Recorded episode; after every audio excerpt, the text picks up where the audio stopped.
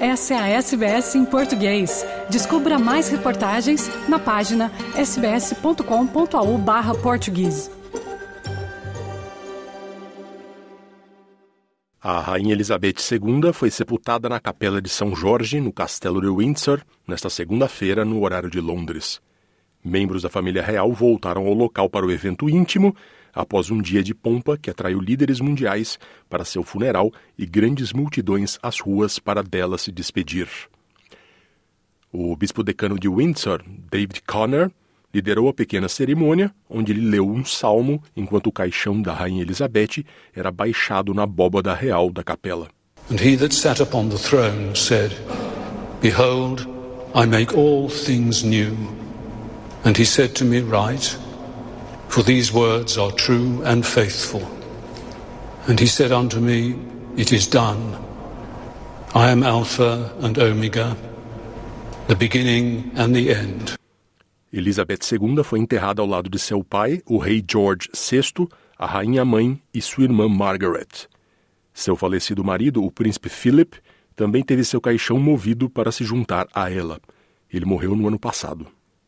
O primeiro-ministro Anthony Albanese deve retornar de Londres para a Austrália antes do feriado nacional para homenagear a Rainha Elizabeth II. Albanese estava entre os mais de duas mil pessoas que compareceram ao funeral de Estado da monarca, depois que muitos australianos se juntaram aos 4 bilhões de espectadores em todo o mundo. O dia 21 de setembro foi declarado feriado público único na Austrália, quando um serviço memorial nacional será transmitido da Casa do Parlamento em Canberra. O presidente brasileiro e candidato à reeleição Jair Bolsonaro foi um dos chefes de Estado presentes ao funeral da Rainha Elizabeth II. Também fizeram parte da comitiva presidencial a primeira-dama, Michele Bolsonaro, o ministro das Relações Exteriores, Carlos França, e o pastor Silas Malafaia, televangelista da Assembleia de Deus Vitória em Cristo. Bolsonaro afirmou que o momento é de, entre aspas, pesar e reconhecimento por tudo aquilo que ela, a rainha, fez pelo mundo. Durante a viagem, o presidente publicou um vídeo em suas redes sociais, na qual comparou o preço da gasolina no Reino Unido e no Brasil, dizendo que a gasolina brasileira, em verdade, abre aspas, é uma das mais baratas do mundo, fecha aspas. Segundo o portal UOL, o preço da gasolina na Inglaterra é 103% maior que no Brasil, mas o salário mínimo é 652% acima do brasileiro. No domingo, Bolsonaro discursou para apoiadores na janela da Embaixada Brasileira em Londres e afirmou que, abre aspas, não tem como a gente não ganhar no primeiro turno, fecha aspas. Na noite dessa terça-feira no Brasil, o ministro do Tribunal Superior Eleitoral, TSE, Benedito Gonçalves, proibiu a candidatura de Jair Bolsonaro de usar o discurso na embaixada em Londres na campanha eleitoral, atendendo a um pedido da candidata à presidência Soraya Tronic. Segundo o ministro, abre aspas, ao propiciar contato direto com eleitores e favorecer a produção de material de campanha, é tendente a ferir a isonomia, pois explora a atuação do chefe de Estado em ocasião inacessível a qualquer dos mais competidores para projetar a imagem do candidato. Fecha aspas. A imprensa britânica criticou as declarações do presidente brasileiro durante a viagem. O Daily Mail, um jornal de direita, escreveu, aspas, Enquanto líderes globais chegam ao Reino Unido para manifestar seu respeito pela rainha, o líder da direita radical populista Jair Bolsonaro fez um comício em tom agressivo da janela da embaixada de seu país, incitando uma multidão com bandeiras. Fecha aspas. A matéria do The Guardian, veículo de centro-esquerda, dizia: Abre aspas. Presidente Bolsonaro usa visita a Londres para funeral da rainha como palanque eleitoral, fecha aspas. O vídeo do mandatário do Brasil no posto de combustível também foi alvo de críticas, como a do jornal conservador The Times, que afirmou que Bolsonaro, abre aspas, aproveitou sua ida ao funeral da rainha para mostrar ao seu país como combustível é caro em Londres, fecha aspas. Ainda sobre a eleição brasileira, na manhã dessa terça-feira, noite de segunda no Brasil, o Instituto IPEC, ex-IBOP, divulgou nova pesquisa presidencial. Nela, o candidato do PT, Luiz Inácio Lula da Silva, cresceu dentro da margem de erro de 46% para 47% em relação ao último levantamento do Instituto em 12 de setembro. O presidente Jair Bolsonaro, do PL, manteve o mesmo percentual de 31%. Ciro Gomes, do PDT, segue com 7% das intenções e Simone Tebet, do MDB, cresceu um ponto com 4%. Soraya Tronic, do União Brasil, se manteve com 1%. Se contada apenas a projeção de votos válidos, Lula tem 52%, um a mais que na pesquisa da semana passada, enquanto Bolsonaro tem 34%, um a menos. Para ser eleito presidente da República no primeiro turno, um candidato precisa ter 50% dos votos válidos mais um. No cenário de segundo turno, Lula lidera sobre Bolsonaro com 54% contra 35%. O petista oscilou um ponto para cima e o atual presidente um para baixo. Segundo o IPEC, o cenário indica uma estabilidade no quadro. O Instituto ouviu 3.008 pessoas entre os dias 17 e 18 de setembro em 181 municípios brasileiros. A margem de erro é de dois pontos percentuais para mais ou para menos e é considerado um nível de confiança de 95%. E agora, notícias da Austrália: o governo albanese diz que segue comprometido com a criação de um ICAC federal. O ICAC, ou ICAC, é a Comissão Independente contra a Corrupção que já existe em alguns estados. O atraso no debate sobre a prometida proposta dos trabalhistas para criar a comissão foi uma das principais preocupações em torno da suspensão do parlamento após a morte da rainha Elizabeth II. Mas o ministro assistente do Premier, Patrick Gorman, diz que o projeto de lei é algo muito importante para o governo e os trabalhistas estão conscientes das expectativas do público.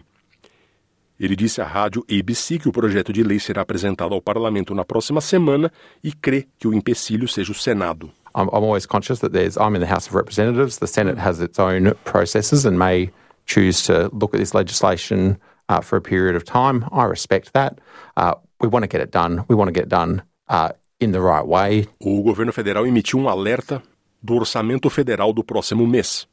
O resultado final do orçamento do ano financeiro de 2021-2022 será divulgado na próxima semana. O orçamento estará 50 bilhões de dólares melhor do que o esperado, mas o chefe do Tesouro Jim Chalmers diz que isso foi impulsionado por fatores temporários. Ele alerta que as pessoas não devem esperar nada de espetacular do primeiro orçamento de seu governo, que deve ser entregue em 25 de outubro. Chalmers diz que o orçamento deve ser o início de uma conversa nacional sobre como a Austrália financia as coisas que valoriza. A ministra das Finanças, Katie Gallagher, diz que o governo anterior estava atolado em pensamentos de curto prazo. The approach we're taking on the budget is one of honesty. I think what we're seeing and what we're uncovering as we go through, you know, the budget process that we're currently un undergoing is that the previous government did the bare minimum to skate through. It didn't accept that things like um, aged care, for example, you know, going across the forwards was going to cost a lot more. Um, they, the provisions weren't made, and we, we've come in uh, and we're telling you that there are enormous pressures and the budget is in structural deficit. A polícia de Queensland defendeu o antigo uso do chamado capuz de segurança ou capuz anti-cuspida para conter pessoas que passam por batidas policiais. A defesa ocorre depois de um anúncio de que os capuzes usados para impedir que os oficiais sejam mordidos ou cuspidos seriam descontinuados após uma revisão interna. Queensland foi um dos últimos estados a parar de usar os capuzes, mas o vice-comissário interino Mark Wheeler diz que a decisão foi complexa. We have uh, one group or one cohort of um, advocates and agencies who will say we need to discontinue them immediately. We also understandably have another point of view, particularly from our members, from uh, members on the front line as I've just discussed. So we've had to um, go through an extensive consultation period. Uh, the Commissioner has engaged directly with the Children's Commissioner. We've also had the Queensland Human Rights Commissioner involved. So this is not an easy decision. O capuz anticuspida foi usado no estado em 20 adolescentes e 118 adultos em rondas policiais entre 2015 e 2021, segundo o Sydney Morning Herald. A polícia de Queensland anunciou o fim do capuz na segunda-feira após preocupações relacionadas a direitos humanos. O homem mais velho da Austrália, Frank Mower, morreu nesta terça-feira aos 110 anos de idade após contrair Covid-19.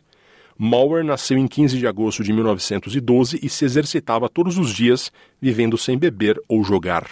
Ele morava na costa de Nova Gales do Sul com seu filho Philip, que diz que a saúde do pai piorou depois de contrair o vírus há algumas semanas. O ex-primeiro-ministro do estado e agora executivo-chefe da Hammond Care, Mike Burt, diz que Mauer viveu uma vida extraordinária. A Assembleia Geral da ONU de 2022 começou em Nova York e no topo da agenda estão as mudanças climáticas, direitos humanos e o aumento do custo de vida em todo o planeta. A cúpula ocorre em um momento em que muitos países estão enfrentando a desigualdade, uma crescente crise climática, a ameaça da fome e uma onda de desinformação. O secretário-geral da ONU, o português Antônio Guterres, abriu a Assembleia destacando a necessidade de promover e executar os Objetivos de Desenvolvimento Sustentável delineados pela organização em 2015. Guterres diz que esses problemas não podem ser deixados para a próxima geração lidar. Each peril is pushing the Sustainable Development Goals further out of reach. And in the face of such perils, it is tempting to put our long term development priorities to one side, to leave them for a sunny day. But development cannot wait. The education of our children cannot wait. Dignified jobs cannot wait. Full equality for women and girls cannot wait. Comprehensive health care, meaningful climate action, biodiversity protection, these cannot be left for tomorrow. Curta, compartilhe, comente. Siga a SBS em português no Facebook.